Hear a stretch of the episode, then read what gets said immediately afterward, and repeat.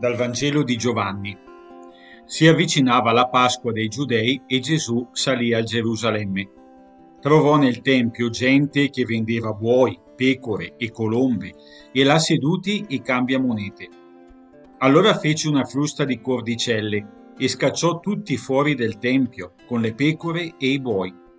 Gettò a terra il denaro dei cambiamonete e ne rovesciò i banchi e ai venditori di colombe disse Portate via di qui queste cose e non fate della casa del Padre mio un mercato.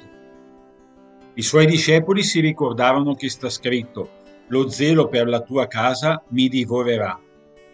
Allora i giudei presero la parola e gli dissero, quale segno ci mostri per fare queste cose? Rispose Gesù, distruggete questo tempio e in tre giorni io lo farò risorgere.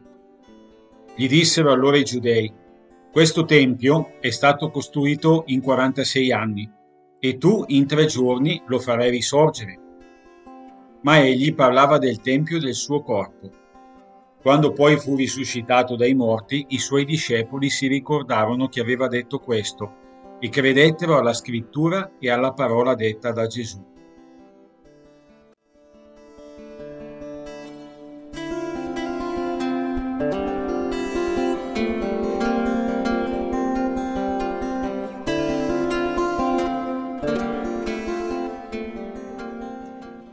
Sempre rimasta un po' attonita quando negli anni mi è capitato di leggere questo brano di Vangelo, come se mi fosse difficile riconoscere il Gesù mite e umile cui sono abituata.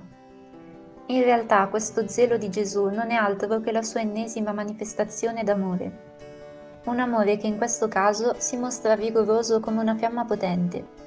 È quello che ci serve per svegliarci dalla tiepidezza e dalla miopia che ci avvolgono a volte mi rendo conto che sono talmente presa e assorbita dalla quotidianità da focalizzarmi solo sulle piccole cose in sé, il denaro, il lavoro, il guadagno. Anche le attività magari intraprese inizialmente con un fine superiore di bene possono arrivare ad inghiottirmi nel quotidiano, facendomi perdere di vista il motivo per cui le avevo iniziate. Gesù è qui, davanti a me, e cattura la mia attenzione con un gesto forte per ricordarmi di alzare gli occhi.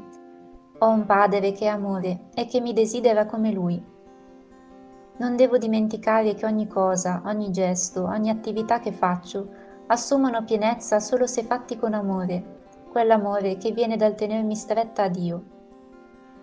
Le preghiere che recito ogni giorno, la mia attività in oratorio, la mia partecipazione al volontariato, mi ricordo ancora il motivo profondo che mi spinge a fare tutte queste cose o sono diventata una routine in cui Dio non è più il centro? Oggi resto 5 minuti in silenzio ad occhi chiusi e ripeto lentamente e con amore Padre.